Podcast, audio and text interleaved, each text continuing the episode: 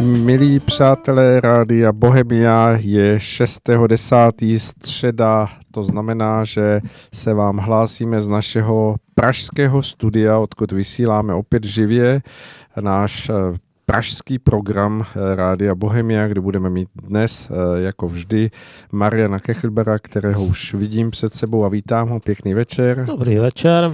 A hned po Marianovi budeme mít dalšího hosta Jana Michála Kubína z Hnutí Pramenin, respektuje z Hnutí Cesta, který bude hostem a bude odpovídat na různé předvolební otázky, které jsme si na něho nachystali. Tak, ale teď začíná pořád na západní frontě klid. Od mikrofonu vás zdraví Aleš Svoboda a už vás vítám v tom velikém vření, co se děje tady v západní Evropě, nebo respektive hned u našich nejbližších západních sousedů v Německu, protože tam se dolaďují, dojednávají, vylaďují a, a domlouvají nejrůznější politické díly v hotelech a v nejrůznějších místech a Marian o tom ví všechno možné. Takže Mariane, jak to vypadá? Jakou vlajku budeme mít složenou z toho povolebního výsledku v Německu? No tak já bych typoval, že to bude ampl neboli uh, semafor. Červená, žlutá, uh, zelená. Hmm. Čili SPD, FDP a Grüne. Ale asi bychom měli začít u těch voleb, protože si myslím, že naposledy jsme tu byli ještě před volbama. Ano, ano, před volbami. Ty byly 26.9., že v neděli do 18 hodin, pak se začaly vynořovat ty první odhady. E, tentokrát po plus minus 16 letech, 20 vlastně, nekandidovala Merklová, ne? Ta poprvé hmm. kandidovala v roce 2000. Tuším, že tehdy to ještě ne. nevyhrála, ne? Ne, tehdy, ne, umím, tehdy si, ona byla tehdy předsedkyní CDU, ale oni tehdy přepustili prostor Štojbrovi, ne? Ano, ano myslím, že ještě Štojbr byl. No, ale ten to prohrál tehdy, ale těsně, asi o 70 tisíc hlasů, ale to je, to je minulost. A mimochodem ta minulost hm, daná tím, že dvakrát, když kandidovali bavorského kandidáta, což byl Strauss někdy v 70. letech a ten Stoiber na přelomu století, takže dvakrát prohráli. To teď bylo hrozně těžkým um, uh, faktorem proti Zödrovi, proti tomu Bavorákovi, který tam ohrožoval status quo, protože na to na něj neustále všichni vytahovali, že jako Bavoráci prohrávají. Byl to asi jeden z mnoha důvodů, který nakonec vedl k tomu, že tu kandidátku CDU CSU vedl ten nešťastný Armin Laschet. No, uh, čili uh, velká, velká, uh, jak to říct, no já ne, to nechci říct osobnost, ale významná, významná politička šla pryč, řekněme. Byť jako její, její celo, celokariérní aktivita byla taková, že právě se jako do moc velkých státnických činů nepouštěla. A bylo patrné, že, že tentokrát jako ta CDU, CSU po ní nemá funkčního nástupce. Ten jejich postup, proces hledání byl takový nešťastný. Oni Nejprve, nejprve ji donutili v říjnu, tuším 18, eh, rezignovat na pozici eh, předsedkyně CDU po špatném výsledku v Hesensku, myslím. A tak začalo teda hledání náhradního předsedy, ne, s tím, že samozřejmě předseda CDU má vždycky nějaký výhled na, uh, řekněme, na to, že se bude kandidovat na kancléře. A tehdy to vyhrála poměrně těsně, tak jako 520 na 480 uh, eh, její Merklové, no ale právě, že nemůžu říct chráněnkyně. Taková, řekněme, podřízená. Annegret Kramp-Karrenbauerová, což byla bývalá... No, taky jsme tady o ní hovořili, ano. No jo, no. Hele, já jsem měl asi radši než Merklovou, ale, ale měla třeba trochu smysl pro humor a podobně. I na mě působila, že je taková jako ličtější. Jo. Merklová je prostě Eh, zákulisní obchodnice a mě tenhle typ politika je hrozně protivný, když našim, našim zájmům to let, kdy eh, nemuselo vadit. Pokud něco zákulisně dojednali, on i Orbán s ní leco zákulisně dojednal.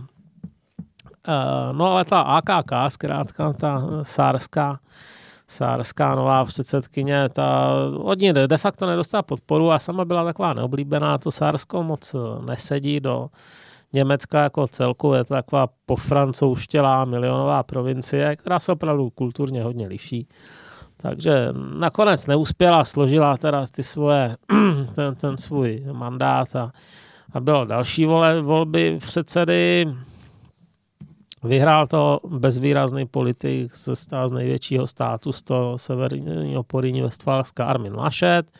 Ale nutno říci, že tam z té CDU neprobíhají nějaké eh, primárky jako je let kde běžné, jo? Že, by, že by byli kandidáti a členská základna o nich hlasovala a nakonec se teda vybral nějaký, eh, jako se to dělá třeba, myslím, že se to děje u těch socialistů, jo, jejich konkurenčních, ale ta CDU ne, tam je nějaký sněm, jako, který má tisíc hlasujících. Jsou tam různý jako šéfové gremí a, a, podobně. Jsou tam nějací zástupci teda v, členské základny, ale uh, nikoliv, uh, není to prostě, není to všeobecné hlasování strany o svém předsedovi a velmi významnou roli tam hrajou taky ty zákulisní dohody, a uh, lojalita ke straně a podobně. Už, už nehraje takovou roli, jestli ten politik je oblíbený u zbytku Německa. Hm. No, takže tam to teda nějakým způsobem dostal do ruky ten Lašet a, a on je, zkrátka, je to politik, kterého si málo kdo umí představit být kancléřem. A e, pak vznikla nějaký čas, taková dočasná vzpoura, kdy ta bavorská sesterská strana CSU začala podporovat svého šéfa Markuse Zedra, který je trošku šíře, oblíbenější, řekněme, víc lidí mu důvěřovalo, že by teda na potřetí mohli zkusit Bavoráka do čela. Byl o to takový zajímavý boj, jedno, jedno takové pondělí večer, to, to jsem pak sledoval tam na Twitteru, jak to tak, tam psal Robin Alexander, jeden z nejinformovanějších německých novinářů, co se týče berlínské politiky a, nakonec to tam teda vyhrál ten Lašety přes odpor ze strany části členské základny CDU. Tak už tehdy se tak nějak věštilo, že vede tu CDU ke katastrofě. Nebyla to zase tak překvapivá věžba, vzhledem k tomu, že jako lidi věděli, jaké má preference, jak na ně reagují běžní voliči a tak dál. Utrhnul si tam komplikovanou ostudu, když byly ty obří povodně a on se tam někde na pozadí záběru srdečně smál nějakému vtipu, jo, zatímco... To byl nešťastný úsměv. No ano, ale teď jako všimněte si, že, že uh, opravdu ta média mají vliv, jo. Hmm. Pokud by se rozhodla něco takového nějak uh, zaplátnout, tak se o tom nemusí národ dozvědět, ale tohle se rozmazávalo a Určitě mu to nepomohlo, i když si nemyslím, že by to byl zase tak rozhodující faktor. Jo. Uh-huh. Jako možná to bylo procento v tomhle. No a tady v téhle tom, v téhle konstelaci měl teda štěstí v neštěstí v tom, že zelení, kteří byli považováni za jednou z možných favoritů voleb, kterým jeden čas ty průzkumy přiskávali až 25%, tak si zvolili eh, no, prostě na základě nějakých genderových pravidel, že lichá místa, včetně prvního, musí mít ženy, tak eh, tam dosadili jako vrchní kandidátku Annalenu Berbok a ona nebyla moc schopná. Takže, takže jako byl to takový souboj slepých a mezi nimi byl ten jednohoký král a to byl ten Olaf Scholz, bývalý eh, starosta Hamburku, primátor a bývalý ministr financí, kterou teda média měli rády, ale no, přiměřeně, ale hlavně to byl takový jako jediný člověk, který působil dojmem, že dokáže zajistit nějakou jakž tak středovou kontinuitu. Jo.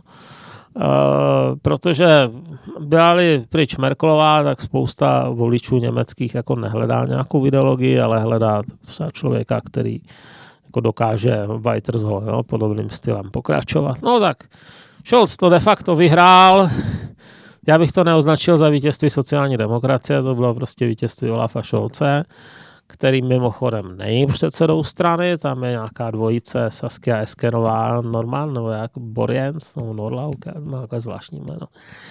Uh, což jsou docela tvrdí socialisti a sami o sobě byli pro Němce poměrně nepřitažliví a, a jako bez Šolce si myslím, že by udělali tak 14% a byli by rádi. Uh, a s ním teda se dostali podstatně výš, vyhráli ty volby o pár procent, ale 26 tuším měli, že? Ano, ano. Také desetinky. Hmm, tak to je docela byla dobrá, dobrá volba, co se týká tedy zvolení toho lídra. Tak, nechválil bych kancléře před usednutím do úřadu, možná ani před prvními dvěma, třemi lety výkonu funkce, ale jako ze strany Šolce nás nečekají žádné děsivé skoky, jo, to zase ne. Není to typ člověka, který by nám předepsal uh, vypnout televize a zasednout ke svíčkám. No. To, je, je to pragmatik v celku. Spíš ta otázka, s kým teda bude vládnout. No tak, CDU teoreticky by mohli si vystřídat funkce, protože dosud vládla velká koalice už 8 let, že? Červeno-rudá, ta černodudá, pardon. Uh, no a tak by byla rudočerná z hlediska pořadí těch stran, ale, ono se do toho nikomu nějak zvlášť nechce. Ona byla škodlivá pro obě strany ztráceli, ztráceli tak trošku na charakteru. Hodně je vidět, že dost jako těch voličů chce nějakou změnu. A zejména teda ta CDU je ve stavu bezhlavého kuřete, kdy opravdu neví, co chce a kdo by měl vést. Lašet tam sedí prostě čistě na základě toho, že ho zatím nikdo nesesadil, ale uh, já si myslím, že na 90% jsou jeho dny ve vrcholné funkci sečteny. On dokonce i teď v té své zemi v tom severním Poríní jakoby za sebe jmenoval nástupce, což je takový trošku znamení politického testamentu a e, já bych typoval, že CDU, CSU jako koalice bude opoziční stranou teď v té nejbližších uh, volební období a budou si muset nějakým způsobem vyříkat za prvé, koho chtějí a za předsedu a za druhé, jakým uh, způsobem ho chtějí volit. Jestli chtějí pokračovat v téhle byrokratické tradici, která tam vynesla nejdřív tu, tu AKK a Lešeta, oba to byly teda špatně použitelní předsedové, nebo jestli třeba trochu víc eh, umožní do toho mluvit své voličské, ne, ne voličské, aspoň členské základně. To, to taky není žádný garant úspěchu, jo. v Británii si takhle lejbristi tam dosadili Corbina. To, to, to taky byla šáhnutí vedle, ale uh, přece jenom to trošku připravuje ty uh, kandidáty na nějaký reálný volební boj, jo, kdežto situace, kdy se něco opravdu vyjednává jenom v zákulisí, to je tak jako dobré potom, ale, ale, ale ne v situaci, kdy opravdu musíte ty hlasy nějakým způsobem z těch voličů dostat. Mariane, tak. zaregistroval jste někde eh, po volbách eh, nějakou reakci eh, přímo paní Merkelové? Je, je někde nějaký no. její její vystoupení. A to je zcela konzistentní s Merkelismem. Merkel, Merkelová prostě jako nedělá kontroverzní věci a takové vyjádření by mohlo být kontroverzní, takže nebude.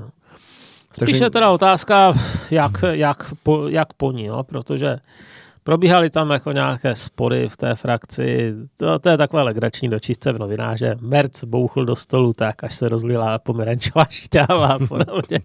Na druhou stranu, chvála bohu, že to není noc dlouhý nožů, ale jenom rozlité pomerančové šťávy. A ten Merc zrovna, ten by očividně jako chtěl to předsednické křeslo, ale myslím si, že má tu podporu vždycky 40 něco a že že tu padesátku jako nepřekročí. No. A vy jste zmiňoval toho Armina Lašeta, že, že tedy teď zvolil nějakého svého zástupce, ale... Pro severní Poríní. Aby, aby došlo k tomu, že vystoupil po volbách a udělal nějakou, no. nějakou zpětnou reflexi toho, že prostě dává svoji funkci se, k dispozici. Ne, ne, ne, vůbec, to se nestalo. No. Působí dojmem, jako, že, že nebere na vědomí ten výsledek. To. A jako působí dojmem, že nebere na vědomí skoro nic. Jo. prostě, i když se ty ostatní strany teda v rámci povolebních sondáží nějak dotazovali u CDU, CSU, tak nebylo v podstatě jasné, s kým mají jednat. Jo. Hmm. Takže za to, teda, sice nebylo jasné, s kým mají jednat, a za to unikaly různé důvěrné informace, tak e, zrovna jako z prostředí CDU, CSU o těch vyjednáváních, takže to je docela tragické. No. Já si teda myslím, že by bylo asi trošku na místě, jestli by si ta CDU neskusila zvolit někoho jako mladšího a výraznějšího do čela. No. Hmm. Uh, já tam vím jenom o jednom teda výrazném mladším politikovi, což je ten Jens Špán, ministr zdravotnictví, ne? Uh, ten si myslím, že by byl docela prodejný i těm městským vrstvám, ale Měl by teda se nejdřív ukázat, jestli o tu pozici skutečně stojí. On si myslím, že jednou kandidoval na toho předsedu, tehdy získal málo hlasů v tom prvním kole, ale, ale jako nějakou podporu má, nenulovou.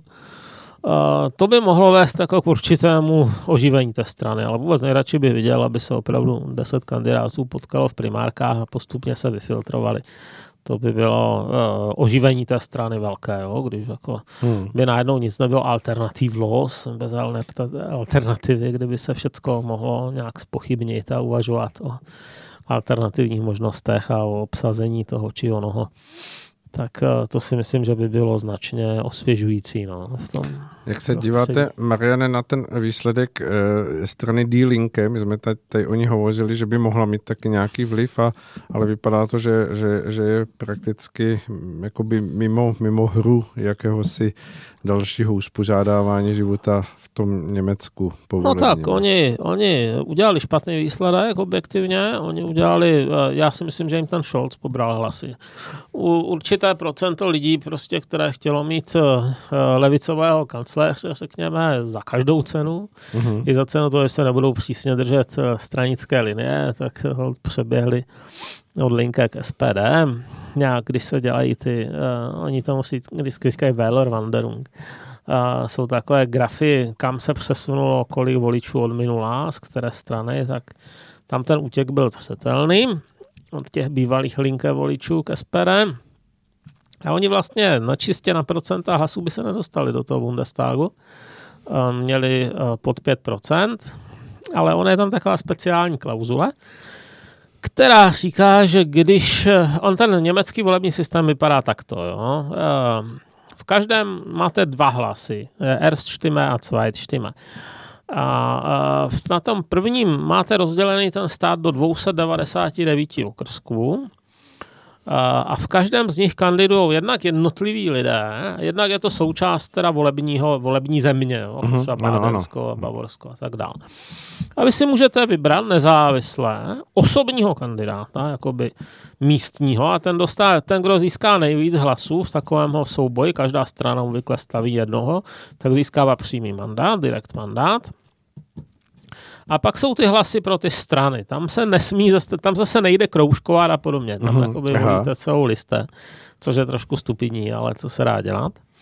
No a e, ty direkt mandáty, to jsou lidi, kteří mají jistý ten svůj, to svoje křeslo v tom ano. parlamentě a pak se k ním dopočítá procentuálně, aby ten poměr byl odpovídající tomu, co dostaly ty, ty strany v těch cvajčtech. No. Hmm. A vedlejší efekt je, že nejasná dopředu velikost Bundestagu, ta se může opravdu lišit o stovky poslanců. Ano, teď má 735, 735 to je docela, docela velké zastoupení. Ano, jako Kdyby bylo ještě rovnoměrně rozloženo, tak klidně můžou dosáhnout i tisíc. Jo? Nevím, jak, on Bundestag teda jako dost často uh, zasedá, nezasedá, že tam hodně těch poslanců nechodí, tam se dělá hodně práce v těch uh, výborech, ale plenární zasedání jako plně za, uh, zalidněné, nebo třeba jenom ze, ze tři čtvrtin zalidněné, to je málo kdy. Jo? Mm-hmm.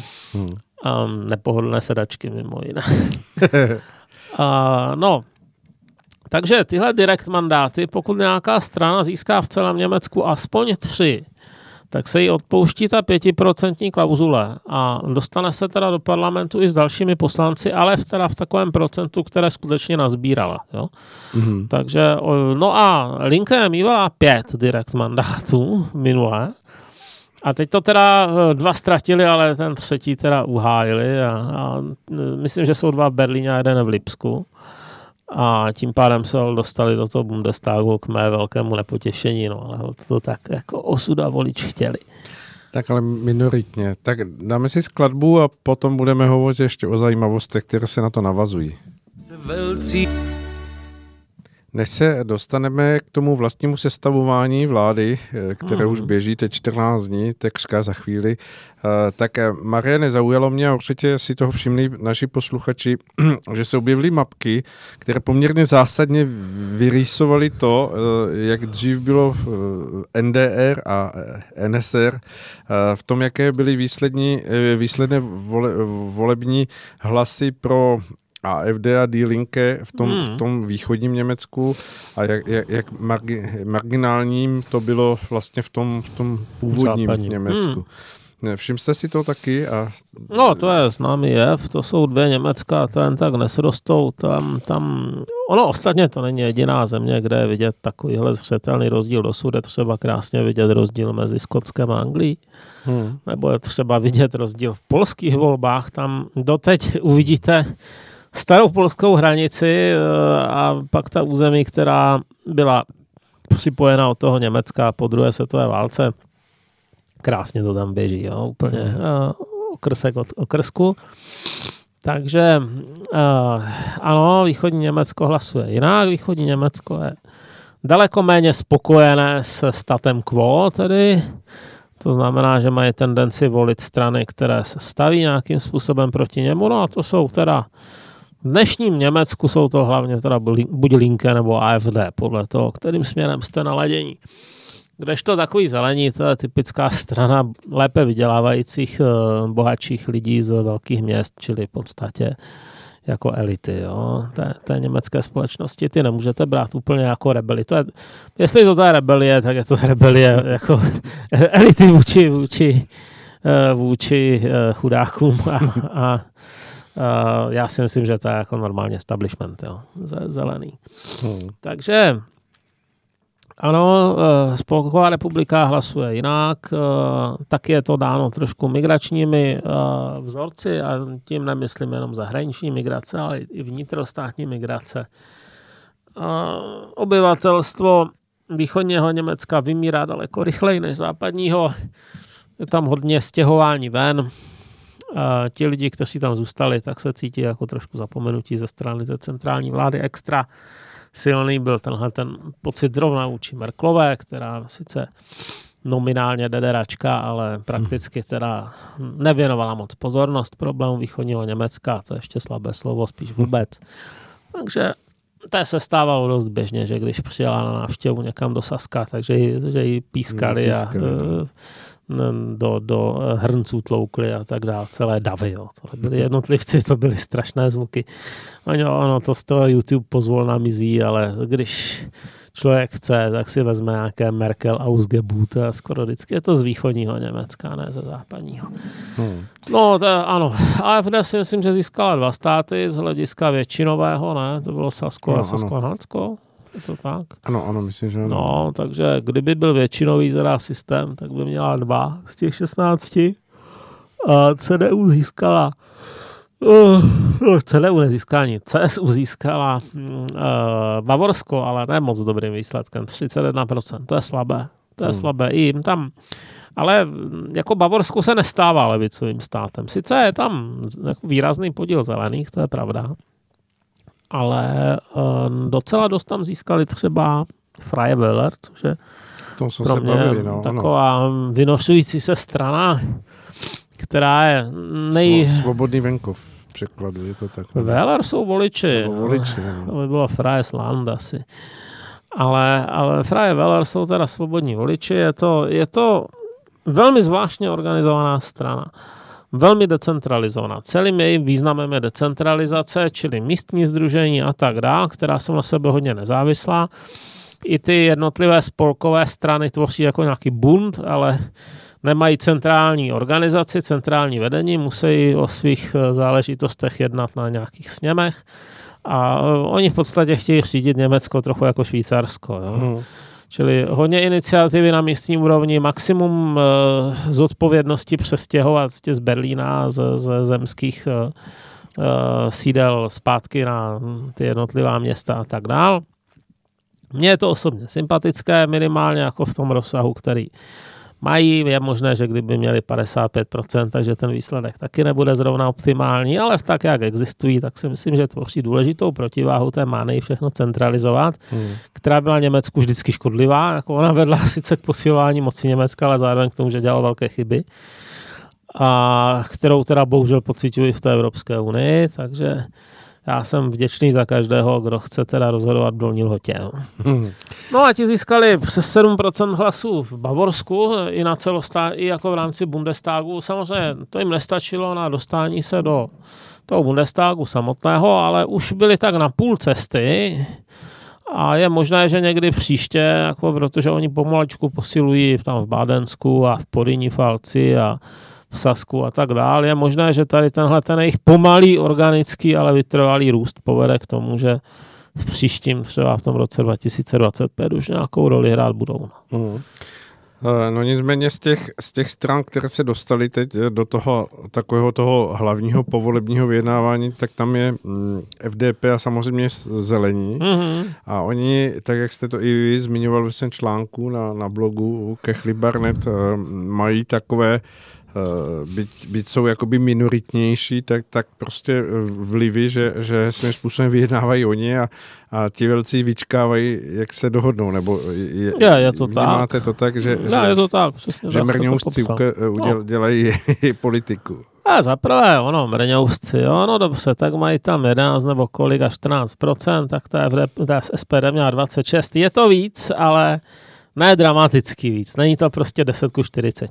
Hmm, samozřejmě. Takže v té budoucí vládě sice asi nebude úplně rovnoměrně rozdělená tak křesla, ale nedá se říct, že by se potom jedno mohli vozit vysloveně. Hmm. Um, ti FDP, to je strana, která je velice tradiční, Vždycky byla menšinová, protože ten, no, ona tak jako koketuje s tím libertariánstvím a s těmi uh, občanskými právy a není to zase tak silný směr myšlenkový v Německu. V Německu pořád žije hodně ta představa, i když teda trošku vykleštěná od Adenauera, že člověk je teda součástí státu jo, a, a otáčející se kolečko, která, že jako ten, ten společný úděl je důležitý a podobně a, a ti, ti FDP se proti tomu víceméně staví s tím, že jako důležitý je ten občan. Jo. A že by měl být trochu jako, že by měla být více pozornost. Osobní svoboda. Nebo... No ano, a k tomu patří ekonomická svoboda, že by člověk neměl odvádět nějaké drastické daně a podobně. Německé daně jsou vysoké, nejsou největší na světě, ale jsou, jsou tam jako v top 10 jsou určitě. Jo. Co, a, a to rozložení je taky už trochu nepříznivé, hodně to spadá právě na jako vydělávající rodiče a podobně. Takže... Jak, jak si právě to FDP může rozumět s těmi zelenými? Jako dokážete si to představit, to jednání? E, jo a ne. Oni jsou nepochybně ideologicky trochu jinde, ale nutno říct, že my ty zelené taky známe hlavně z té strany těch, eh, těch šílených aktivistů. Jo, těch, těch, radikálních. těch radikálů, no, jo, kteří neustále tam jako si nasazují dinosauří masky a přilepují se k silnicím a podobné excesy, ale to je jenom jedna větev těch zelených. Ta druhá jsou takový ti reálos kolem toho krečmana, ti zdaleka tak šílení nejsou. A a oni sice vycházejí jako z jiných ideových principů, ale v zásadě si konkurují o podobné a, obecenstvo, řekněme. To je taková ta spíš jako mladší a, vrstva z velkých měst, kde vůbec ti zelení nedominují v skutečnosti. Jako mezi těmi mladými voliči jsou s těmi FDP jako skoro, skoro na chlup. Kolem jako procento sem, procento tam, ale to je, to je zřetelné, že tam rozhodně nepanuje taková, takový monolit uh, duševní, jakoby uh, si člověk mohl myslet jo, na základě těch demonstrací Fridays for Future a tak. No, uh, oni už ve skutečnosti v jednání byli v roce 2017 po těch minulých volbách, kdy se jednalo o koalici, které se říkalo pracovně Jamajka. A což tam by právě ještě... FDP bylo proti, že? No tak, uh, jednali dlouho asi, a dlouho, že? 40 dnů, 50, já nevím, ale myslím si, že to bylo dlouho. Hmm. To, to, bylo, to bylo víc než měsíc. A nakonec to ten Linda rozstřelil s tím, že lépe nevládnou, než vládnou špatně, což je teda myšlenka, kterou bych si přál, aby znalo více politiků. Tehdy to samozřejmě některé ty lidi se VDP naštvalo, jo, ale na druhou stranu si tím získal respekt. A e, myslím si, že e, jako z hlediska dlouhé hry to bylo dobře, protože Uh, teď s ním vyjednává jako s vážným partnerem. Vědí, že je ochoten teda odejít jo, uh-huh. v případě nejhoršího. To znamená, že Má po něm nemůžou, cenu. i když máte 11-12%, tak si z něj nemůžou dělat onuci. To je, to je důležité v takovémhle trojstraném potenciálně vyjednávání. Hmm. A uh, myslím si, že hlavní budou, hlavní, hlavní složitostí teda budou daně, to je jedna věc, a druhá teda ty dekarbonizační programy. Německo je na tom v podstatě tak, že už tam s výjimkou AFD jako žádné odpůrce dekarbonizace nemáte. No ale strašně se liší ve svých názorech, jakým způsobem to teda dělat nebo nedělat. A FDP by do toho hodně chtěla zapojit soukromý sektor a mít to jako neutrální, jo, celý ten systém. Čili dobře, tak jako když chtějí vybírat nějaké poplatky z uhlíku, to už je jako i na evropské úrovni schválené, ale rozdělit ty vybrané peníze zase mezi lidi, Čímž by pravděpodobně došlo k tomu, že běžný občan by to příliš nepocítil. Jo? Kdežto teda někdo, kdo, to, kdo řekněme, spaluje hodně, jo, kdo jezdí prostě nějakou volhou, která žere 28 litrů na 100, a už takový lidí asi moc není. Jo. A tak jsem to váděl jako extrém. No, tak ten by to pocítil. tam 6 no. litrovým. Já ani nevím, co všechno ještě může po Německu dneska jezdit, vzhledem k tomu, kolik měst si udělalo ty umweltzone, no, do kterých auta staršího typu nesmí ale uh, jakoby přesouvalo by to aspoň tu, když už by se neušetřilo, jako, tak by se aspoň, aspoň moc nezatěžovali navíc ti lidi. Pro, na rozdíl třeba od uh, francouzských žlutých hvězd, že, které mhm. reagovaly na to, že se zvýšilo teda spoplatnění zase uh, dýzlu, ale ne, neulevilo se jinde, takže už se ty jejich domácnosti dostaly pod úroveň přežití a začalo být zlé. No, tak uvidíme, na čem se dohodnou, protože ono to klimatické hnutí, to je takový jako zlý pán, jo. Pro ty zelené. Ono, je, eh, ono jim nepochybně zajistilo nějaká procenta, i když ne dramatická, 14,5% je, řekněme, tolerovatelný výsledek, ale ve světle toho, na co, na co všechno měli oči ještě loni, tak to zase tak dobré není. Uh, no ale to klimatické uh, aktivistické podhoubí, nadhoubí, ono to už dost přetelně vidět. Uh, nechce 14% moci, chce 100% moci. Jo? jako podle nás bude mít prostě, z, z, jako musí se rušit, zakazovat a tak dál. Myslím si, že to bude velice a mají několik lidí v tom Bundestagu skrz, skrz eh, mladší vrstvu zelených, takže to si myslím, že bude tou vládou hrozně cloumat. Hmm. Uvidíme, no. Dobře, Mariane, součástí těch voleb bylo i referendum v Berlíně, kdy... Já bych asi Berlín. Berlín jako upřímně stojí zakázání, jo, takže já bych si to nechal po písničce. Dobře, tak dá, dáme si písničku. Tak, jak jsme slíbili, a Marian to ohlašoval, že budeme o tom, co se dělo součástí těch německých voleb v Berlíně, tak budeme budeme hovořit teď a mm, tak to zkusme, Mariane, zrekapitulovat, co všechno se tam událo v Berlíně v souvislosti s tím, s tou příležitostí toho, že probíhaly volby. No, mě to zase připomínalo takové, takový ten stálý jev německého internetu, kde je nějaký taková copypasta takzvaná. To text, kterému se říká Ach Berlin. a je to takový jako výčet špatných rysů této metropole, který končí návrhem, že to mají prodat Polákům za 200 zlotých. Já si myslím, že by o to nestáli teda, ale že má Varšava dost rozumu, aby takovýhle, takovýhle eh, realitu nenakupovala, ale Berlín se teda zase jednou projevil jako chaotické, blbě řízené město, kde eh, hlasovalo se ve čtyřech v podstatě akcích jednak teda volby do spolkového sněmu, jednak volby do berlínského sněmu, protože ono je to v podstatě podobně jako u nás má Praha status blízký krajům, že jo, tak, tak má Berlín víceméně status samostatné ano. spolkové země s vlastní ústavou dokonce, jak to Praha nemá. Uhum. Doufám, že to nikoho nenapadne. a, a taky se hlasovalo do místních hranic, protože Berlín je samozřejmě taky rozdělený na čtvrti, podobně jako většina velkých měst. A ještě navíc se hlasovalo v rámci té iniciativy vyvlastnit eh, Deutsche Wohnen und co enteignen, jo? čili vyvlastnit Deutsche Wohnen a spol. To bylo prezentováno jako neza, nezávazné referendum zatím.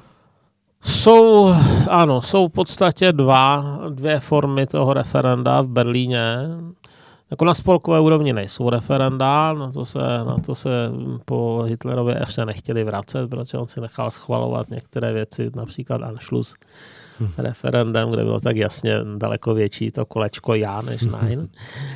A tím pádem to má trochu špatnou pověst po válečném Německu, i když už se na to malinko zapomíná. No ale jednotlivé státy takové věci dělat můžou, občas to dělají a v Berlíně jsou dva různé dva různá eh, hlasování, no, dvoje možnosti a to jedno je teda iniciativa vyzývající Senát ke konání v nějakém směru. Senát, Senát je trošku zmatečně teda vláda berlínská, jo, jako ta, ten magistrát, nebo ta výkonná moc, tomu se říká štát Senát. Mm-hmm.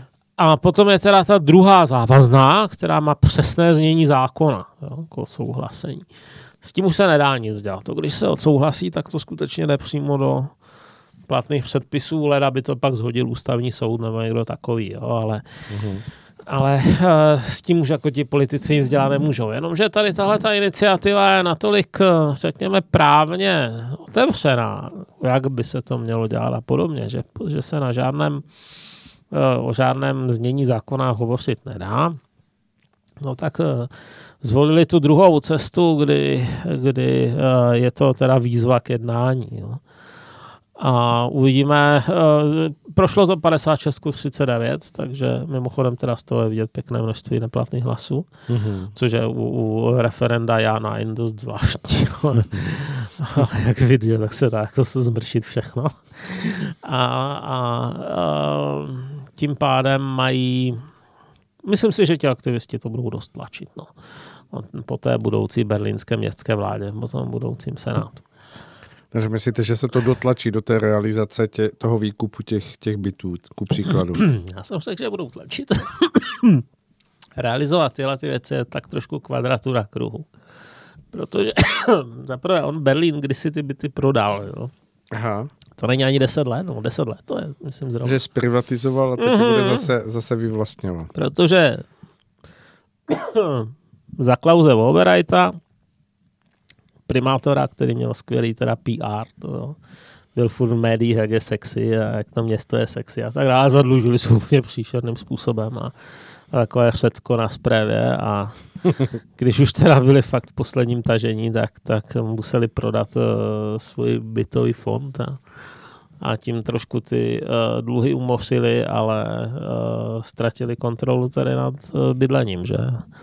Od té doby se tam nastěhovala spousta lidí. Myslím, díval jsem se na nějaké statistiky, že v Berlíně teda přibyly slušné vyšší desítky tisíc lidí, ale jenom 100 z nich mělo německé občanství jo, v průměru.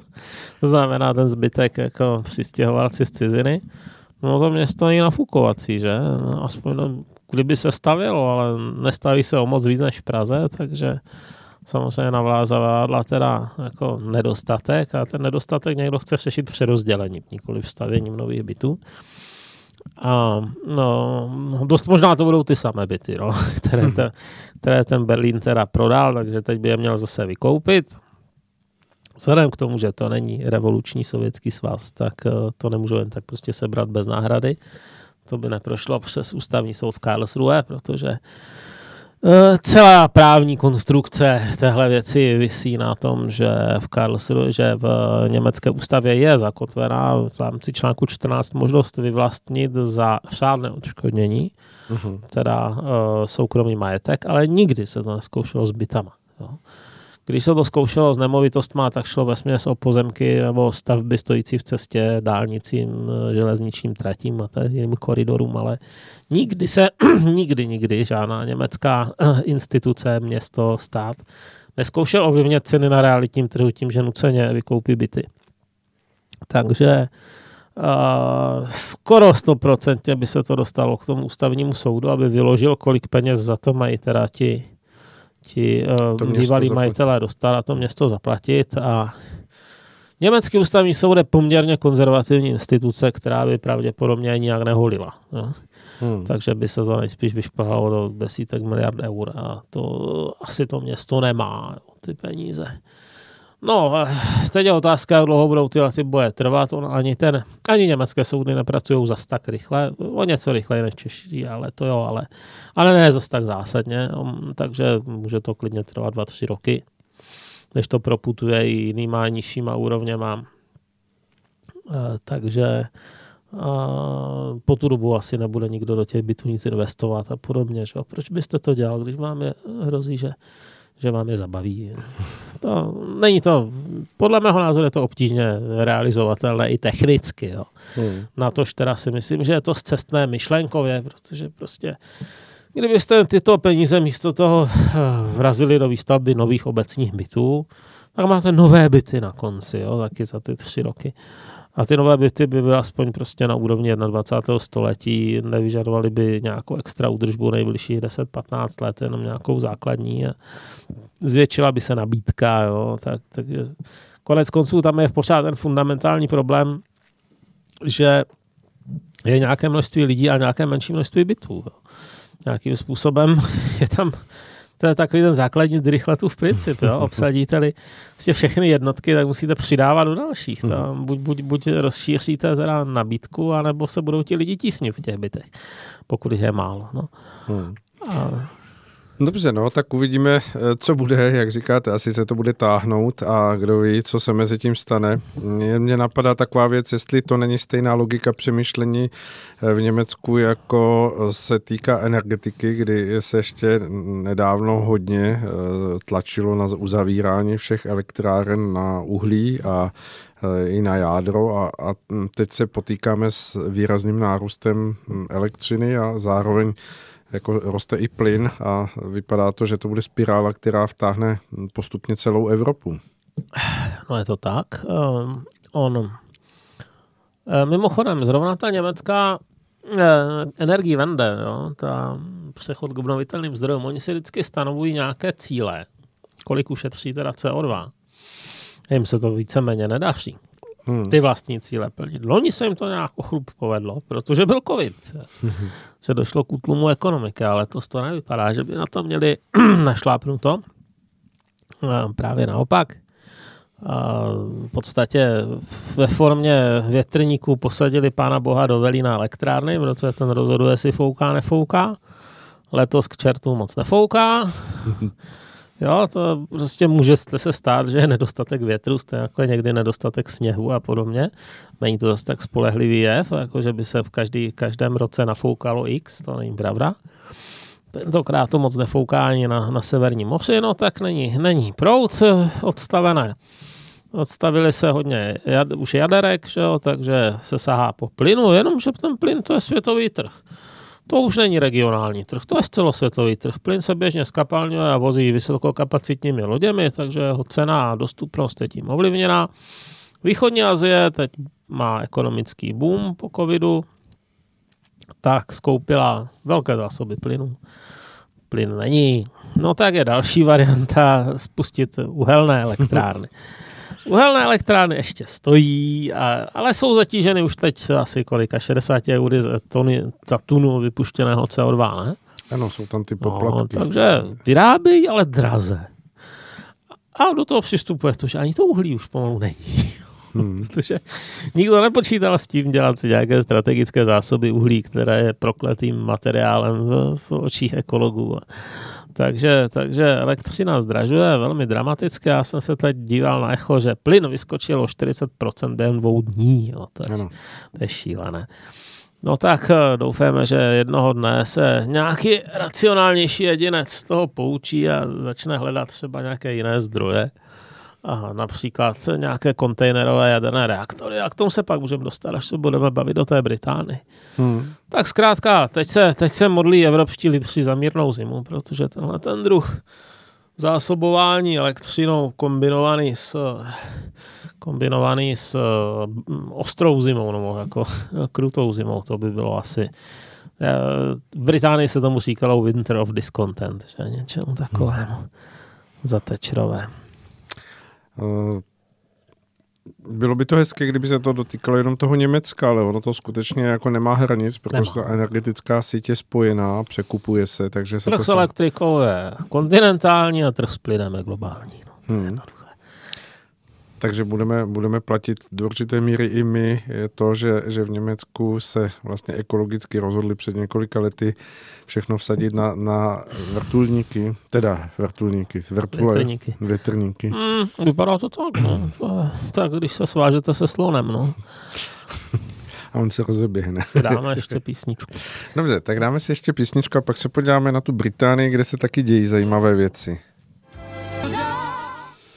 Tak, jak jsme mluvili před uh, skladbou, Eh, teď se podíváme kousek dál, ale zůstaneme u té energetiky, protože mm, ta, jak se zdá, začíná hýbat celým světem. A my teď nakoukneme do Británie. Mariane, na sociálních sítích jsem viděl takový legrační obrázek, kdy na stupátku nákladního vozu, kde za volantem seděl Daniel Craig jako James Bond, stála eh, královna a říkala, eh, Bonde, teď jste potřeba tady. Mm. Myslel jsem si, že to je výstižné, legrační, ale pak jsem viděl ještě lepší vtip, kde kde na jedné straně telefonoval britský premiér Johnson a na druhé straně byla královna opět a, a Johnson se jí ptal, jestli je pravda, že v, během druhé světové války řídila také trak. Hmm. A ona, se, řídila, ona říkala, ano, řídila. No. A, a, a, a proč se ptáte? No, já jsem viděl ještě třetí, kde je taková ta loď pobřežní stráže, tam takový ten gumový člun s těma migrantama z Afriky a pobřežní stráže uláka, umí někdo řídit nákladě? No, neumí, že? To je tak trošku ten problém. Já si myslím, že toto je, jako do jisté míry je to očekávaný výsledek Brexitu, dokonce i zamýšlený. Jedna z věcí, proč tolik lidí z těch venkovských oblastí hlasovalo pro Brexit, byla ta, aby se zvýšily mzdy britských pracujících. Hmm. Zrovna Velká Británie z velké míry žila nebo fungovala na základě toho, že si vyzobávala pracinou, lacinou pracovní silu odinuť. V tom velkém evropském trhu společném, kde byl volný pohyb pracovních sil, tak mohli prostě rekrutovat eh, litevce na pečení zákusků a Poláky na uh, práci na stavbách a Balkánce na, na já nevím co, jo. Bylo to typické hrozně typické. Když se podíváte na složení různých um, kolektivů, které pracují na, na stavbách nebo dělají nějaké takové mechanické um, nepříliš dobře placené práce, tak, tak to byly ve směs cizinci. Teď samozřejmě vám vzniká ta velká otázka. Co s domácíma lidma, kteří teda nemají na to, aby byli programátoři? Takových lidí je plno. I v té nejbohatší zemi světa. Jo, a to Británie není. A uh, taky můžete strčit na ty dávky, ale to jim zase ubírá tak trochu na důstojnosti. Málo kdo chce žít jo, na, z milosti jiných lidí a, a chodit si každý měsíc teda, nebo, nebo sledovat, kdy mu co pošlou na účet a sedět doma a sledovat uh, reality show. Jo. Lidi to nenaplňuje, lidi chtějí mít, eh, být definováni i něčím jiným, než tím, že, že jsou. Jo. Že existují. No. Hmm. Takže tady tahle ta spoura do značné míry mířila proti tomu, protože lidi stále ještě trošku v, té, v tom povědomí mají nějaká ta 50. a 60. leta, kdy ta země byla relativně už bohatá, ale eh, to bohatství bylo ještě hodně rozprostřeno mezi tu, i tu pracující vrstvu, jo? že i ti eh, dělníci si dokázali postavit domek prostě a uživit rodinu, což dneska teda fakt nedokážou jo? z jednoho platu.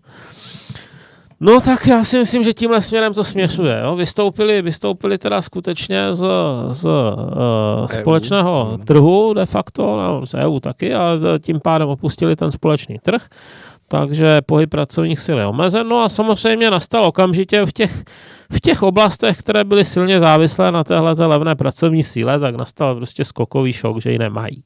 No, no tak uh, už jsem slyšel, že se nabízí tam jako kolik 900 korun za hodinu za, za sklizeň Brokolice, tuším. Brokolice, no. no. Ale víte co, ono jako je to v podstatě, to je přesně to, o co ti lidi stáli, jo? aby prostě zase ty platy i na těch horších situacích byly k uživení. Samozřejmě to znamená, že třeba to jídlo nebude tak levné. Jo? Ale zase, když se člověk podívá na těch 50% tlustých Britů a na to, jak se neustále vyhazuje jako nedojedené jídlo do kontejneru, tak je možná na čase, aby nebylo tak levné. Jo? Protože jestli nastává jako absurdní situace, že na jednu stranu prostě dovážíte Rumuny a, a aby tam sklízeli teda co nejlaciněji jahody a na druhé straně pak polovina skončí v kontejneru, protože si nad tím nikdo nelámuje hlavu, když jsou tak laciné, no tak eh, to jako nedává ve skutečnosti zase tak dobrý smysl třeba z hlediska využití té zemědělské půdy nebo té, té vlastní pracovní síly. Jo. Hmm. No ale samozřejmě, jedna věc je sbírání brokolice, které, což není nějak eh, Intelektuálně náročné. Na kde A hlavně to není žádným způsobem regulované skoro, že? Mm-hmm. Kde, a druhá věc je řízení nákladního auta, které docela regulované je. V poslední době My jsme si docela i nastavili umělé bariéry v Evropě, jo, to jako ve 40. 50. letech rozhodně člověk nemusel mít tolik papíru, aby si dělal nakladák. A teď si můžeme klást otázku, jestli je to dobře, no, tahle ta hyperregulace.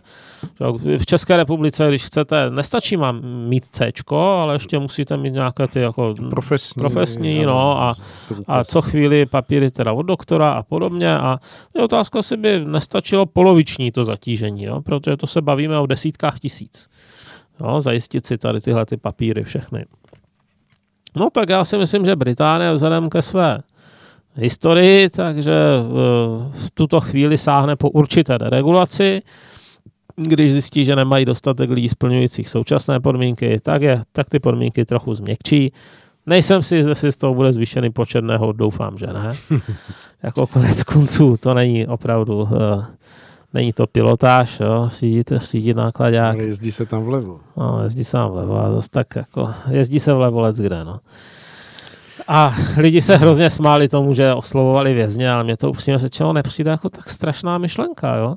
Tak jistě, jak pokud to byl terorista, který předtím zrovna unes kamion, tak jako to asi není úplně ideální kandidát na zásobování benzínem, jo, ale, ale tak někteří lidi sedí kvůli tam neplacení vyživného a podobným zločinům, které sice nepochybně zločiny jsou, ale zase by to nemělo asi člověka doživotně diskvalifikovat z jakékoliv společenské aktivity a jestli si dokážou vydělávat jako řidiči a možná třeba i splatit něco, co dluží svým obětem, tak to je jedině dobře, si myslím. Nemůže Marianne to, co se děje v, teď v Británii, eh, znít jako sweet song pro Brusel. To znamená, jako, že, že, že si mne ruce mnohý úředník a říká, dobře máte, co jste chtěli. jako nepochybně, já vidím ohromnou takovou tu Schadenfreude. Jo, ten německý pojem, ale já si pořád myslím, že je to podceňování Británie. Oni si zažijou problémy a oni přijdou na způsob, jak je vyřešit. Jo. Já si myslím, že oni si nakonec ty, ty, ty řidiče nějakým způsobem zajistí, kdyby měli prostě udělat to, co je v Bruselu nemyslitelné, to znamená uh, změkčit regulace. Hmm. Tak už nastoupila no, tuším já si, armáda. Já si myslím, že jejich prostě základní, základní modus operandi je, eh, že jako menší země nesvázaná tolika předpisama jako zakotvenýma do mezinárodních smluv budou prostě flexibilnější. A flexibilnější znamená jako rozkmit oběma směrama, no, tak nastane, nastane krize, bude nějak řešit, no. Hmm. Jo, kdežto jako EU je vystavená prostě jinému stavu. My tady stagnujeme prostě. Jo, nic se dramaticky nehorší, ale spousta věcí se horší jako pozvolna, třeba naše demografie, a nikdo s tím nic nedělá. No. Hmm. No, a, ale, ale, Kdy mm. někde ubylo nějakého papírování, můžete mi říct? Ne. Eh, nebude to právě argument, mm, když někdo přijde s tím, já nevím, když by eh, říkal, že chce vystoupení České republiky z EU, že, že ti budou, ti eh, protivníci budou říkat, a chcete dopadnout jako Velká Británie, no, podívejte tak, se na to. My nejsme prostě bohužel ve stejné situaci, no, tak my jsme ze všech stran země obklopená jinými sousedy, která vždycky fungovala v nějakých aliancích. Jo. Buď to byla tam Rakousko-Uherská nebo, nebo uh, potom nějaké pokusy o budování spojeneckých vztahů za první republiky, které dopadly katastrofálně. pak jsme byli teda nedobrovolně součástí Německé říše, pak nepříliš dobrovolně součástí Sovětské říše. My jsme na dělání samostatné politiky fakt jako blbě po, po, položení. To nejde jenom o počet lidí, jo, ale i když ten je docela významný, ale to, že, to, že prostě náš zahraniční obchod je založen na milosti a nemilosti sousedů. Umím si představit, že by ten celek mohl být menší, že by to bylo třeba nějaké jako tady středoevropská konfederace, ale nebo středoevropský přátelský svaz jo, od Polska po Chorvatsko, ale úplnou samostatnost jednání si teda bohužel v našem případě neumím představit. To, to neodpovídá naší ekonomice. Hmm. No, takže mm, ta Británie prostě půjde svojí cestou. To si spíš musí klást otázku takhle jako Irové a podobně, jo? jestli jako jejich eh, setrvávání teda v Evropské unii a za jakých okolností má cenu. Oni v současné době třeba využívají toho, že že jsou eh, středem pro Facebook, Google a tyhle ty firmy, které si skrz ně dělají přístup na ten obrovský eurotrh. A, ta, a to Irsko se je před nima stojí v předklonu a dělá jim regulace na míru, aby se jim jako nikdy nikdo nešáhnul na bebíčko a podobně. Ale pokud třeba ten Brusel donutí k tomu, aby postupovali vůči Google a Facebooku tvrdě, no tak uh, Irsko ztratí na přitažlivosti. No. Hmm. To už můžete klidně přestěhovat teda ty headquarters někam do Německa, kde budete aspoň centra, jako v centru ekonomického dění. No. Hmm. Kdežto to Irsko je geograficky docela periferie. Přichází mi, že Facebook by byl taky dobré téma, ale to si necháme na příště, necháme protože už jsme na konci už našeho dnešního povídání. Mariane, moc vám děkuji za vaše vstupy. Rádo se stalo. Bylo to výborné jako vždy a budu se těšit, že pokud se nic nestane, co meteorit nebo něco, takže se tady za, za, za 14 dní uvidíme. příležitosti budou OK. Až potom 17. listopadu, že to je státní svátek, tak ten by oslavil tím, že nebudu dělat nic. Dobře, tak se budeme těšit. Tak, eh, milí posluchači, to byl Marian Kechliber a jeho na západní frontě klid a e, po skladbě, která za chviličku začne, uvítáme Jana Michaela Kubína, který bude hovořit o dalších zajímavých věcech, které se ale budou týkat naší české země. Věřím, že to stojí za to si vyslechnout. Takže za chviličku se ozveme.